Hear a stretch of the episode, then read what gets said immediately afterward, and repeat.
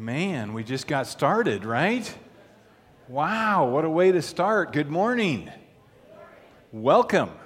So good to see you. Hey, I'm going to invite you to do something to open in your Bible because here at Cornerstone, we like to look at the Word of God. And so I'm going to encourage you to open with me to Revelation chapter 4. Revelation is the last book of the Bible, chapter 4. Man, look at the kids leave, and there's so many bare spots. Phew crazy. But that's awesome because that means the kids are downstairs and they're worshiping and they're learning about the Lord. And, and uh, so, as, as you're turning to Revelation chapter 4, let me just uh, draw your attention to a few things in uh, the bulletin that you received. Tonight, I want to give you an opportunity to join a Bible study. Some of you may have wanted to join one and just not sure about one.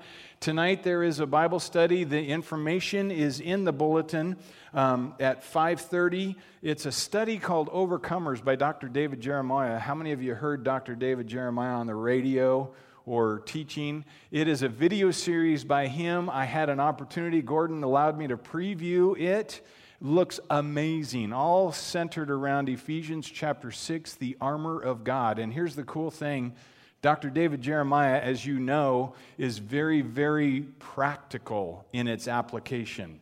And so, if you want to learn about the armor of God and not just the pieces of armor, but you want to learn what it means and what it looks like to put on the armor of God, show up tonight, 5:30. The address is there in the bulletin, um, and I encourage you to join. They're, they're, they're wanting you to come.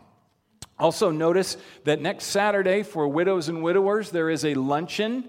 So you are invited to that noon at Black Bear. So that is on there. Notice also December the 9th is our kids' Christmas program. You should have received one of these maybe as you came in, and it's going to just be a simple, old fashioned family Christmas, and uh, kids are going to be uh, cuter than ever, right? I mean, you just put costumes on them and they're going to read through the Christmas story and act it out a little bit and we're going to participate in singing together. So make sure that's 2 weeks uh, yeah, 2 weeks from today, the 9th of December in the morning time.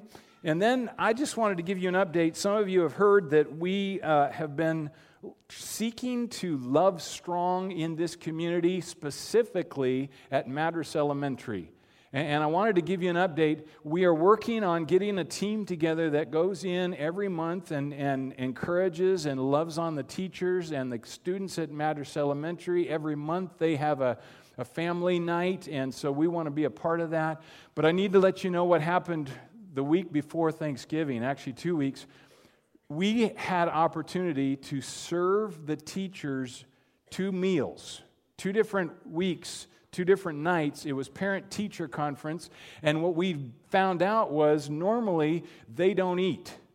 Normally they have conferences with parents through the whole evening, and either they take a sack lunch and are able to eat in between, or they don't get anything at all until they get home. And so, what we got to do was go in and serve them a meal in the teacher's room, conference room. What's it called? Teacher's place, lounge. Although it wasn't very loungy, but anyway, it was uh, it was uh, it was a place where they came down and we got to serve them a meal. And I got to tell you, they were so appreciative. And I know I, I missed the first one because I was sick, but the second one, Bob and I got to pray with one of the teachers whose daughters had been in a car accident. And she was she was ready and, and very grateful that we were there and able to pray with her and so i'm just telling you it's been a great thing already and i'm looking forward for us to to get more involved there and just love on that that school um, we already love the principal of that school, don't we? Yes, we do. Yes, Principal Chris Weiland. And, and so now we have opportunity to love on the teachers and the students and the staff there. So I just wanted to give you an update. Is that okay? Awesome. Let me pray, and then we're going to stand together and read Revelation chapter 4. Father, thank you so much for this morning. Thank you that you are, are an incredibly wonderful, amazing, awesome, majestic, glorious God who we get the privilege of worshiping. And Father, today I pray that that would be true of us, that we would have hearts full of worship today, hearts full of praise because of who you are and what you have done for us. Father, thank you for the opportunities that we have had as a church family and as individual members of this church to love on people in this community, to care for people, to show the love of Christ. I thank you for that. I thank you for the opportunity to, to partner and, and to be a support and an encouragement and to serve Madras Elementary. And I pray that you would continue to grow that. Father, I thank you so much for the way that you have taken care of many people who have been sick or struggled with physical ailments in this church family, and we pray and give you thanks for that. And now, Father, as we get to open your word together, we would just ask that your Holy Spirit would guide us into truth. We thank you that He is there for that. I pray that our hearts would be sensitive and receptive to what your word tells us that, Father, we would not just gain intellectual knowledge today, but as a result of being here, we would go out and live a little bit differently. And we pray this in Jesus' name. Amen. Amen. So I'm going to invite you, if you've already turned to Revelation 4, I'm going to ask you to stand as we read Revelation, all of chapter 4, and then we'll read Revelation chapter 5 in a little bit. This is the Word of God, and, and so I just want us to stand in, in honor of this, and I want us to read, follow along, Revelation chapter 4 and verse 1. After this I looked, and behold, a door standing open in heaven. And the first voice, which I had heard speaking to me like a trumpet, said, Come up here, and I will show you what must take place after this. At once I was in the Spirit and behold, a throne stood in heaven with one seated on the throne. And he who sat there had the appearance of jasper and carnelian, and around the throne was a rainbow that had the appearance of an emerald. Around the throne were 24 thrones, and seated on the thrones were 24 elders, clothed in white garments with golden crowns on their heads. From the throne came flashes of lightning and rumblings and peals of thunder. And before the throne were burning seven torches of fire, which are the seven spirits of God. And before the throne there was, as it were, a sea of glass like crystal. And around the throne, on each side of the throne, are four living creatures, full of eyes in front and behind. The first living creature like a lion the second living creature like an ox, the third living creature with the face of a man, and the fourth living creature like an eagle in flight. And the four living creatures, each of them with six wings, are full of eyes all around and within, and day and night they never cease to say, Holy, holy, holy is the Lord God Almighty, who was and is and is to come. And whenever the living creatures give glory and honor and thanks to him who is seated on the throne, who lives forever and ever, the 24 elders fall down before him who is seated on the throne and worship him who lives forever and ever. They cast their crowns before the throne, saying, Worthy are you, our Lord and God, to receive glory and honor and power. For you created all things, and by your will they existed and were created. You may sit down. We are in a study that we're calling Credo. You ought to know the definition of Credo by right now because I have repeated it nearly every Sunday. Credo is a set of beliefs that guides the way an individual or a group lives. You got that? You have that down, right? It is a set of beliefs that impacts the way we live. And so, as we've been looking at this series on Credo, we have not only just asked the question, what is it that we believe, but even more so, we've been asking the question, how do we live in light of what we believe? And so, we've looked at things like God, we've looked at the Trinity, we've last week looked at the truth about worship. And so, this morning, we look at the second part as we consider what true worship is, what it really looks like. And I would submit to you this morning that we, many of us, including myself, I am stepping on my toes today, but many of us have misunderstandings about what we think worship is. And so, what we are looking at is Revelation chapter 4, and specifically, we're going to get into chapter 5 today. And we've asked this question What is true worship? What does it look like to truly worship? And we've had these two assumptions. Number one, that if anyone has worship correct, it is those who are around the throne of God in heaven, right? I mean, doesn't that make sense? They ought to know how to worship. So we're looking at their example for what it looks like to truly worship. But secondly, this assumption that we make is this that deep within the heart of each and every one of us, whether we recognize it or admit it or not, there is this desire to worship something and specifically someone bigger than us, namely God. If anyone knows how to worship, it's those that are around the throne, as we've just read about. And we all have a deep, deep desire to worship God, whether we admit it or even know it or not. And so we've asked the question what is true worship? What, what, are, what are some distinguishing features about worship? And so last week we looked at true worship and we sought to look at three distinguishing features. We said true worship is first this preoccupied with God. We said it is not about us, it's not about you, it's not about me. We come in, and many of us, and this is where my problem in worship is I come in and I want my style of music, I want the right instruments that I enjoy, and it's like what George Close jokingly says God blesses the music that I like. It's true. I want a certain style, and therefore that's what God worship, uh, uses my, uh, or is able to be worshiped by. It's just my style of music, or, or my instruments, or the right worship leader, or the right worship team who has skills. But what we said last week is this first and foremost, worship is not about us, it's all about Him. Throne is a key word in chapters 4 and 5. It is used 19 times.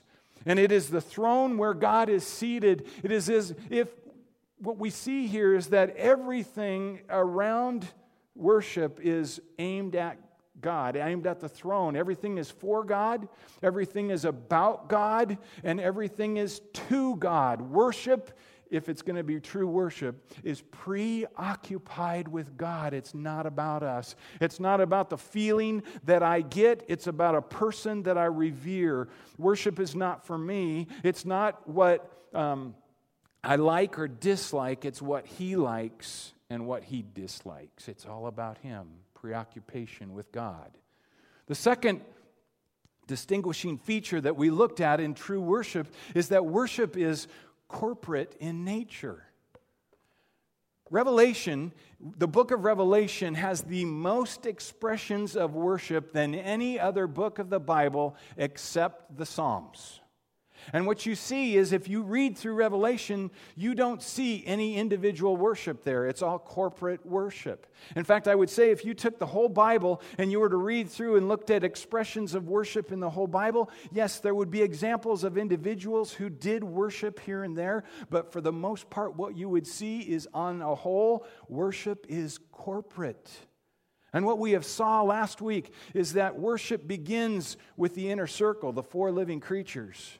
And then it expands to the 24 elders. And then it expands a little further, and you have the four living creatures and the 24 elders worshiping. And then by the time you get to chapter 5 and verse 11, it now includes myriads and myriads and thousands and thousands of angels that are incorporated now into worship. And then by the time you get to verse 13 of chapter 5, it says, Every creature in heaven and on earth and under the earth and in the sea and all that is in them join in and worship. You see the corporate idea of worship?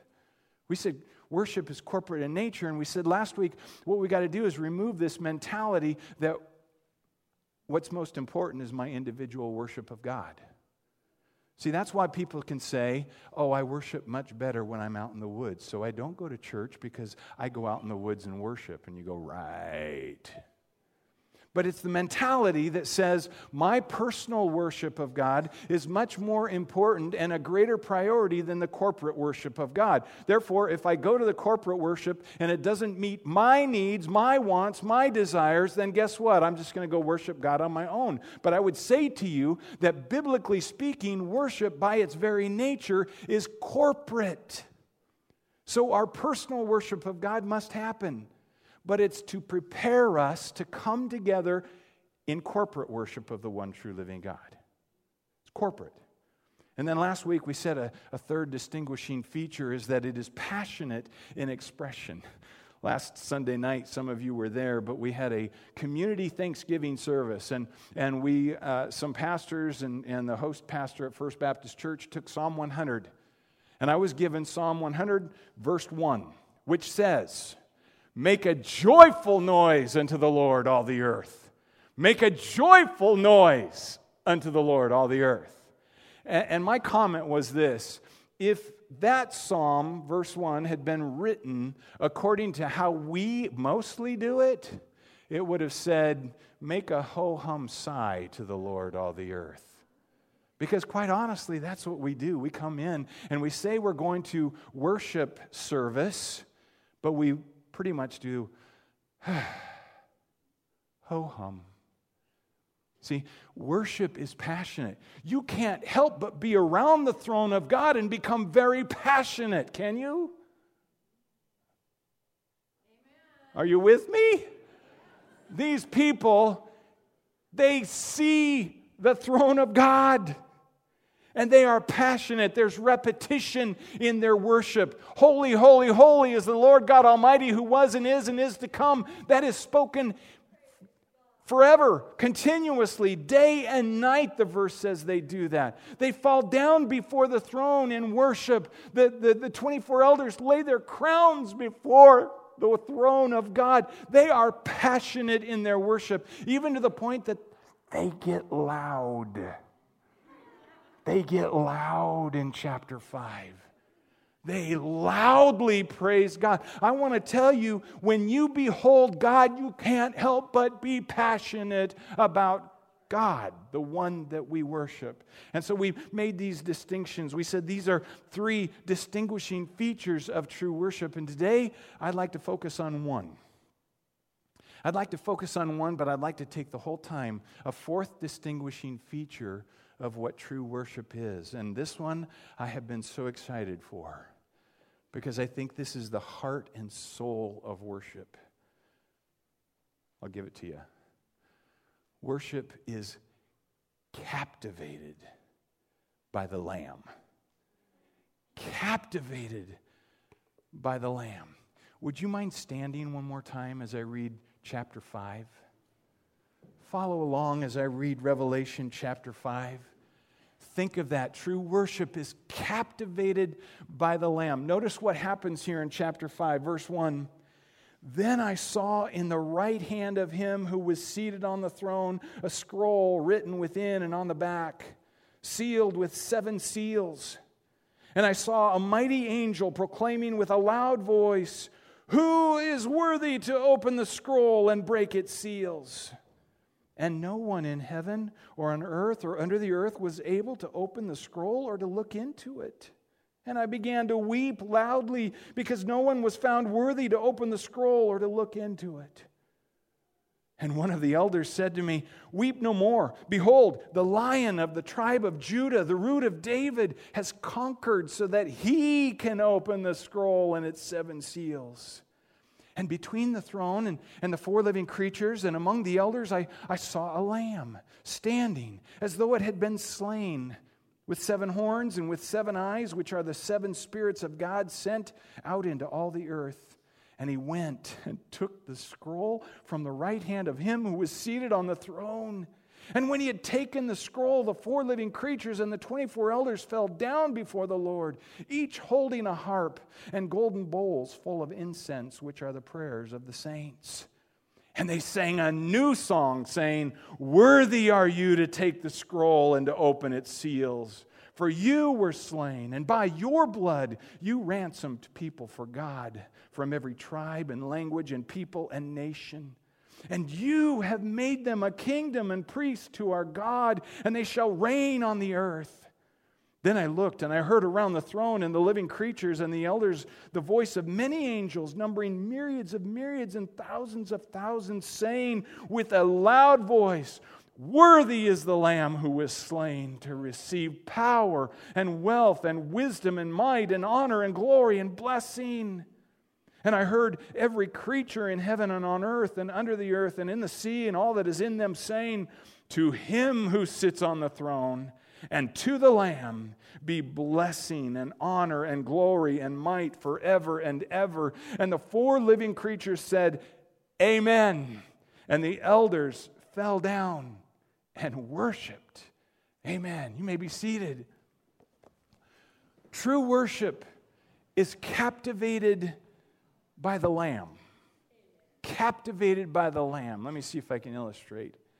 Several early summers ago, early part of June or so, when the weather was starting to get nice again, which I'm already looking forward to, um, and warm, I found myself out at one of the overlooks over Lake Billy Chinook. I got up early and I was excited to get out there and have a prayer time with the Lord and, and to do my quiet time and then to prepare for that coming Sunday sermon. And I was out there and I was enjoying the still of the morning and the, and the sun rising from the east, my back. I was, we were faced this way and it was, it was coming up. And, and I remember it got warm enough so that I got out of my truck and, and I stood at the overlook. And right below me, I was at the one where the marina was. It was right below me.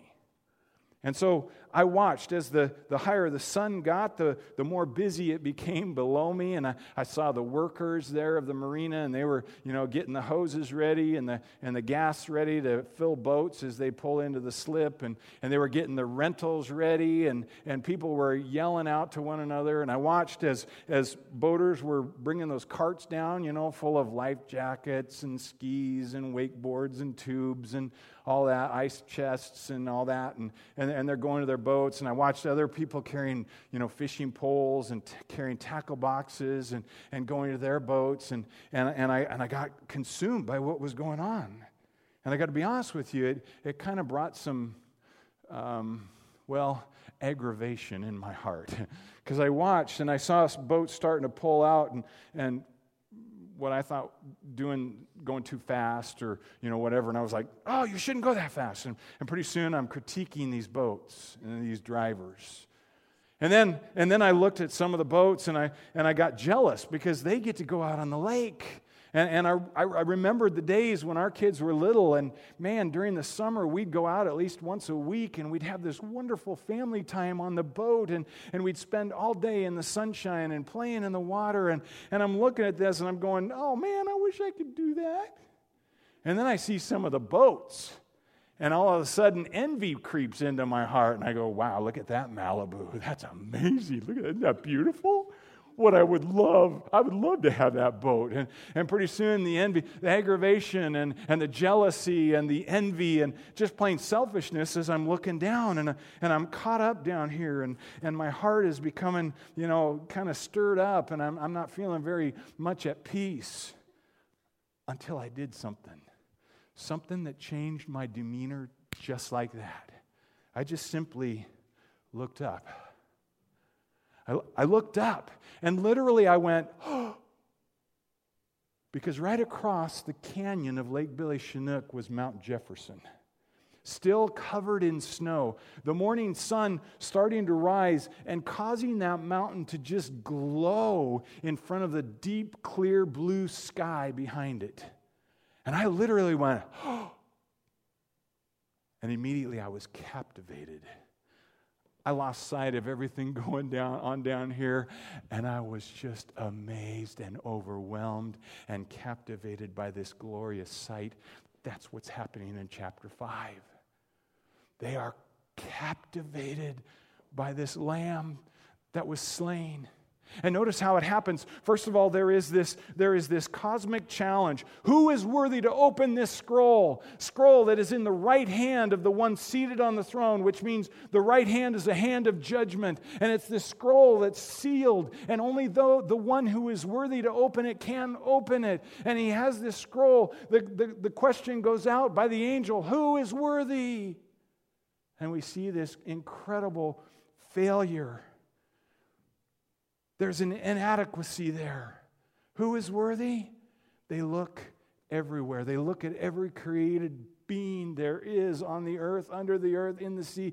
They look at every part of creation and they don't find anybody worthy. There is an inadequacy. And John starts to weep as he sees this. Why? He doesn't know what's in that scroll. but there's a good understanding. It's coming from the throne of God, in the right hand of God, sealed for the one who is worthy to open it, which speaks then of the, the coming revelation of God, the coming judgment, the coming new kingdom of God. Something's going to happen here, but we can't find anybody worthy. And John weeps until the, the, the angel comes to him and says, Don't weep anymore. there is one. There is one and only one who is worthy. And notice he's described as the lion of the tribe of Judah, the root of David, the one who has conquered so that he can open that scroll. And there is this declaration of a worthy one. And then from verse 8 on, we have this outburst I mean, it's a, it's a magnificent outburst of worship that is totally engulfed in the person of the Lamb. This one steps forward as the only one who is worthy. And we see this great captivation of by the, uh, toward the land. They, they are captivated by him, they are impressed with him. And I want us to see what that looks like. To be captivated by the Lamb, I want to suggest three things that go on around the throne that help us understand what it looks like, what it means to be captivated by the Lamb. And the first is this oh, I already got it up there. Recognize the Lamb's deity. They recognized the Lamb's deity. And so they worship the one who is slain, the Lamb who is slain. And you may say to me, well, well, Jeff, wait a minute, wait a minute, wait a minute. First of all, you said that worship is a preoccupation with God, and now you're saying it's a captivation of the Lamb. What are you, what are you talking about? Is it, is it one or the other? Is it both? Or what's going on here? Should we just worship God? Should we worship the Lamb? And I will say to you exactly because they are the same. There's one God who eternally exists in three distinct persons God the Father, God the Son, and God the Holy Spirit. God the Father is sitting on the throne. He's the one that John can only describe using uh, uh, uh, precious stones because he can't see the face of the one sitting on the throne. But now comes the Lamb who is God the Son, who now stands as a lamb who is slain. And worship happens to him. And so we recognize he is God. And you may say to me, but, but Jeff, as I read this, nowhere in this passage does it tell me that the Lamb is God. And I would say, you're right. In fact, I would tell you further, nowhere in Revelation, the book of Revelation, does it say that the Lamb is God. But I would give you evidences. Evidences that those who read this, who were Jewish, would fully get it. They would fully understand. Let me give you three distinct evidences that this lamb who stands as the slain one is indeed deity. First of all, evidence number one you remember when the angel asked, Who is worthy? Where did they look to see who was worthy? Think about it. Where did they look? No one in verse this is back in verse 3 and no one in heaven or on earth or under the earth was able to open the scroll or look onto it. No one, no created being was able to open that scroll. You, you got that down, right? No created being was able to open it. There was no one found worthy in all of creation until the Lamb shows up, which says to us, brothers and sisters, that the Lamb is separated from creation. Do you know what that word separate means? Not created, but there's another word that's used for that. Back in chapter 4 and verse 8 Holy, holy, holy is the Lord God Almighty. You could easily put in there separate separate, separate is the Lord. Sorry. Is the Lord God Almighty. He is separate. He is above and beyond all of creation because He was not created. He is the Creator. And guess what? We have the same evidence of the Lamb who was slain. Because in all of creation, no one was found worthy until the Lamb shows up, which means He's separate from creation. Are you following? He is the Holy One, God. Evidence number two notice that he is described back up in verse 6. I saw a lamb standing as though it had been slain. Notice seven horns and seven eyes. Did you know that in apocalyptic literature, such as Revelation, seven is a number meaning complete, full, and perfect? Seven is. But notice what it says seven horns. Did you know that the horn in, in Revelation and all apocalyptic literature, a horn stands for power. So the bigger the horn, the more the horns, the more the power. There is complete or fullness of power displayed on the Lamb with seven horns. Who do we know who is omnipotent, all powerful? God. Guess what? The Lamb is described as being all powerful, complete in power. You see that? Are you with me? Did I lose you? And then seven eyes. Seven, again, perfect, complete, full. Eyes speak of being able to see everything at all places at all times, being able to be, if you will, omnipresent. Who do we know who is omnipresent? God. See, by the description of the seven horns and the seven eyes, we hear this lamb is deity. He is God. One more, a third. One more. Did you notice that in verses 9 and 10 of chapter 5, and in verse 12 and in verse 13, this lamb receives worship? Did you notice that? Did you also remember that in Exodus chapter 20 and verse 2, God Himself says, You shall have no other gods before me? In other words, to worship anyone or anything else other than the one true living God is what we would call blasphemy. And there were people who were put to death for that. And so we understand that the only one who is to be worshiped is God Himself. But guess what? The Lamb is worshiped three times. The Lamb is worshiped.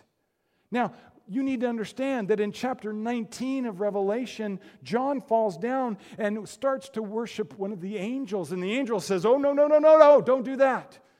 He does it again in chapter 22 of Revelation, falls down and tries to worship the angel. And the angel says, No, no, no, I'm a servant just like you. Why? Because you should only worship the one true living God. And the slain lamb receives worship because he is God.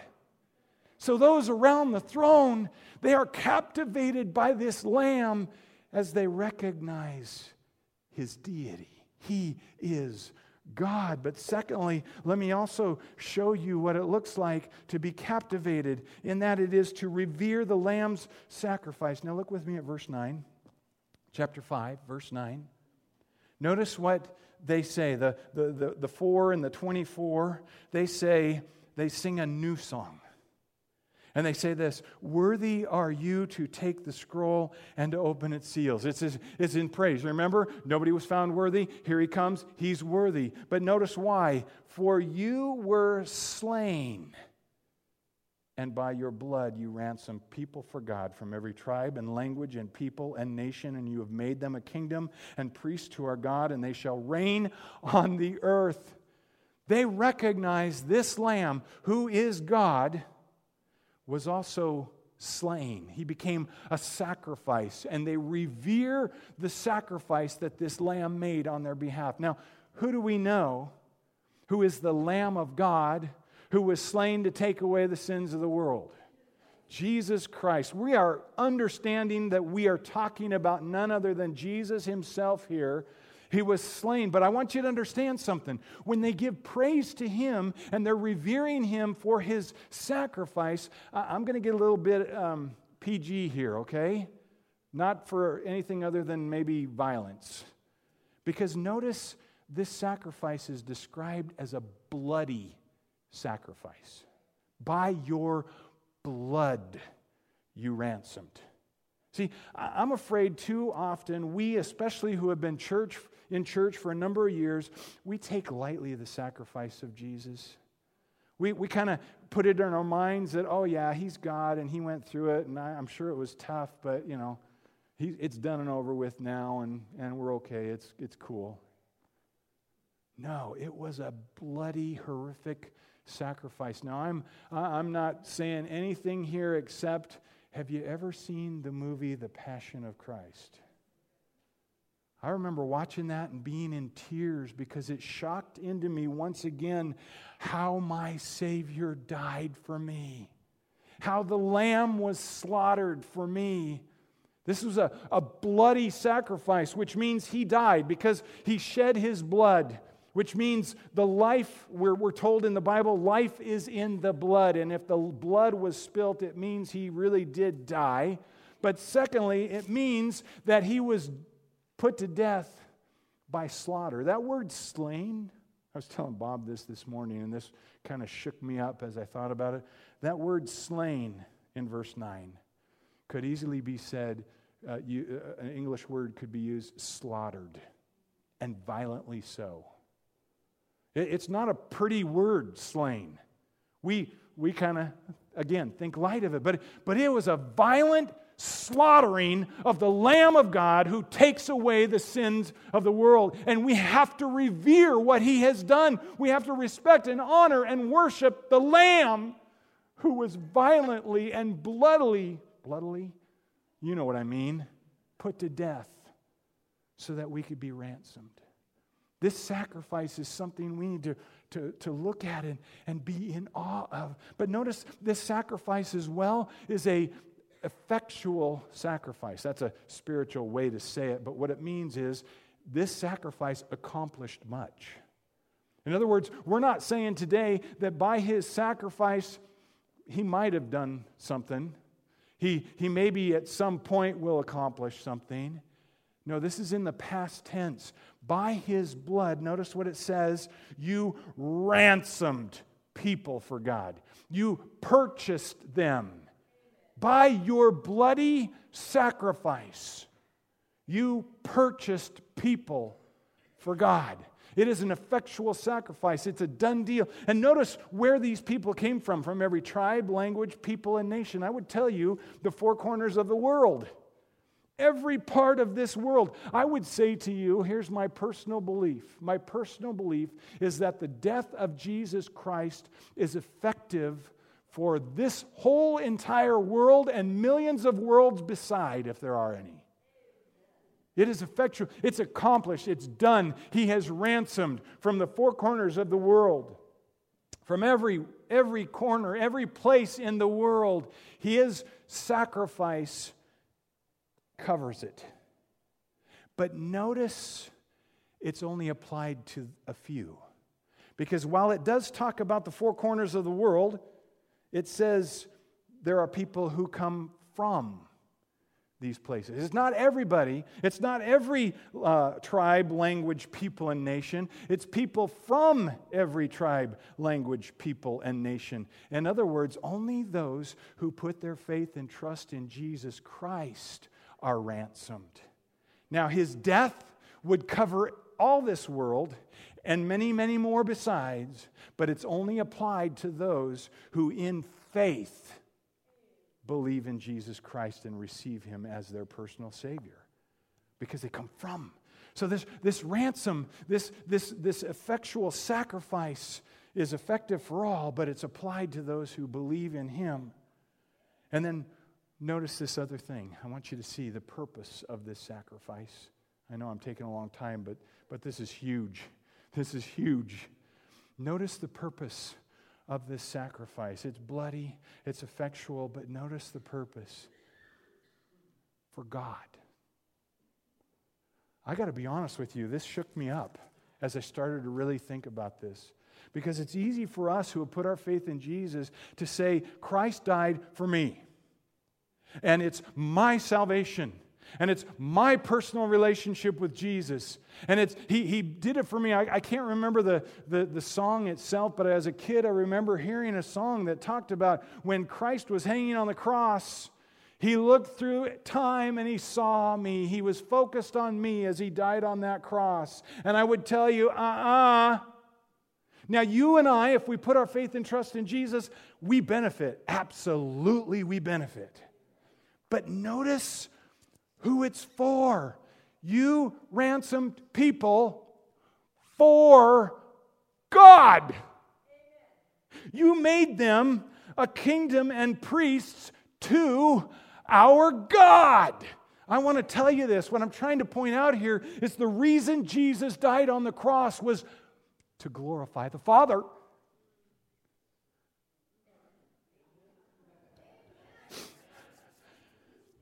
Because even in his death, Jesus was all about the Father. It is for God. Jesus died for God. Yes, to save a people, but a people for God. Even in his death, he is theocentric. He is focused on God, just like worship should be preoccupied with God, captivated by the Lamb. So the Lamb died to ransom people for God. We got to get this straight. We got to recognize this. We got to know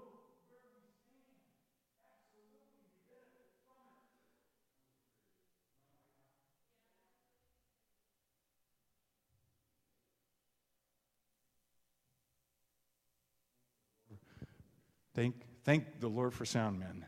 Right, George? Yes. I, I, was afraid. I knew I should have changed the battery. Anyway, where was I? I was on a really good roll, too, doggone it.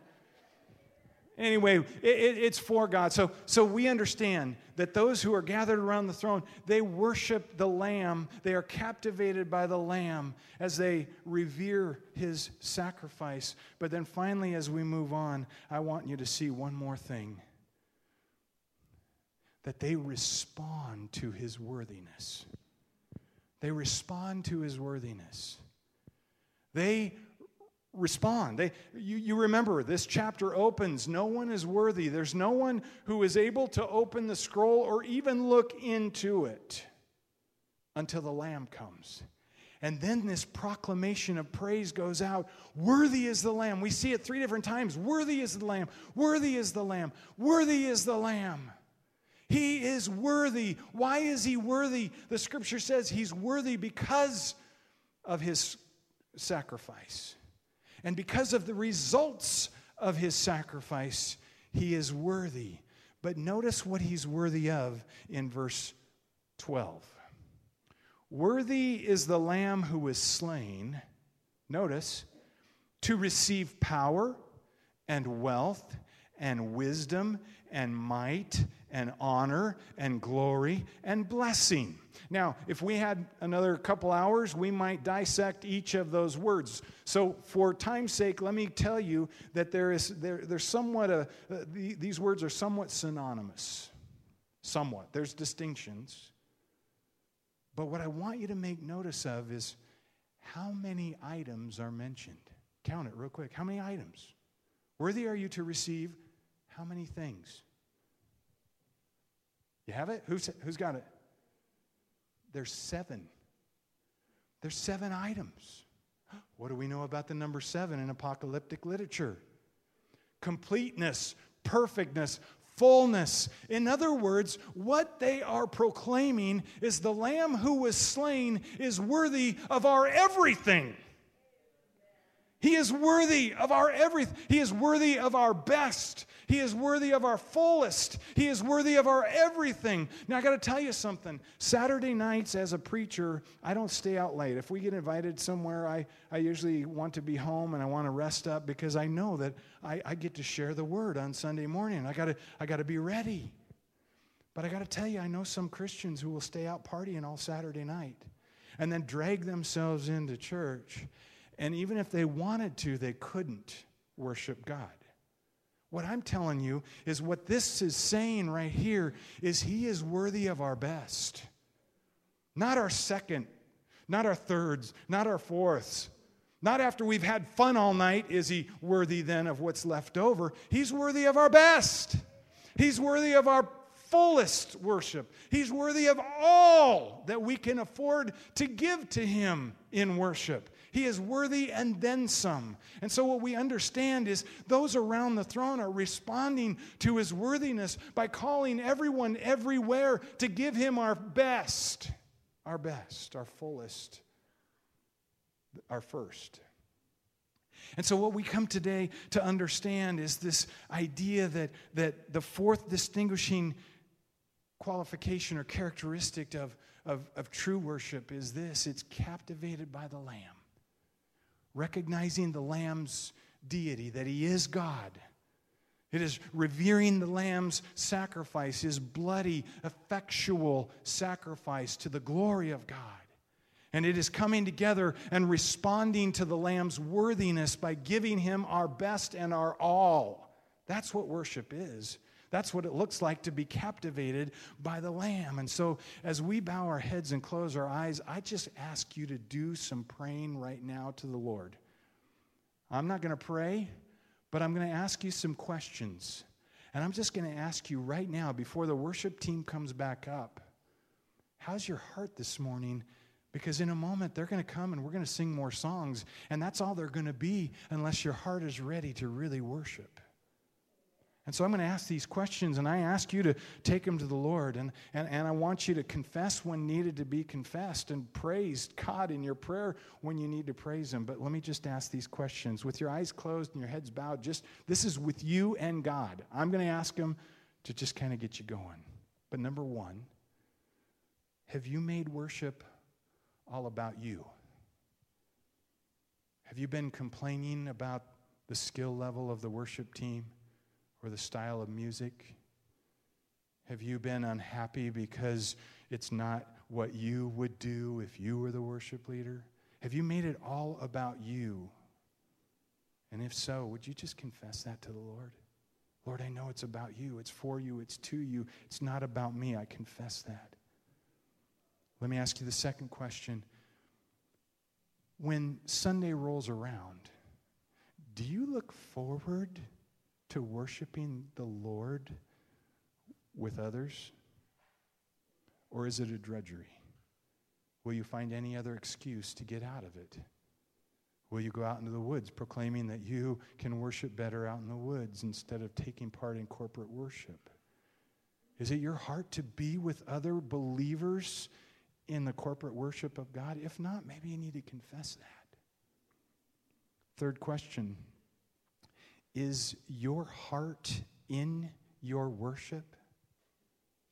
In other words, are you willing to express passion in the worship of the one true living God? Or do you come in and allow other people to dictate whether you're going to raise your hand or not instead of the wonderful majesty of God? Is your heart in your worship? Do you respond to the truth of God? Or do you just bring him a ho hum sigh? Fourthly, are you captivated by Jesus? Are you captivated by him? Do you constantly remind yourself of the gospel, the truth of his sacrifice on your behalf for the glory of God? Are you constantly overwhelmed by that, captivated by Christ? Are you recognizing how worthy He is? Do you bring Him your best and your all, or do you bring Him your leftovers? I think before we sing, we need to take time and to confess these things to the Lord and make sure that when we are ready to sing, our hearts are responsive. And so, Father, we come and we thank you for being a God who is so mighty, so awesome, so majestic, so glorious that we can't even fully comprehend who you are. And yet, Father, you have revealed yourself to us in your word. Father, thank you that you have also revealed who Jesus is, the slain lamb, who on for you became a bloody sacrifice, ransoming, ransoming, purchasing for yourself a people, a kingdom, a kingdom of priests.